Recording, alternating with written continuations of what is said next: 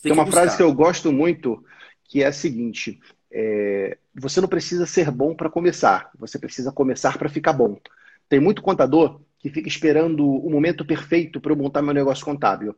E aí o Edmundo está dizendo para você, não existe um momento perfeito. Você tem que começar o quanto antes, claro, você tem que ter um mínimo da, da, da tua dedicação, da tua energia, porque existe um risco sim, é, mas você não, não espera estar perfeito, sabe? Você não precisa ficar, ser bom para começar. É o contrário, você precisa começar para ficar bom.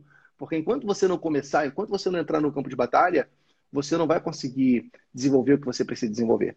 Então, bem, bem poderoso isso aí. E eu quero até aproveitar é, do nicho de mercado. Isso é um assunto que tem crescido muito na contabilidade. A importância dos contadores se especializarem em segmentos para que eles possam ter mais impacto nas empresas, serem mais relevantes e cobrarem mais caro.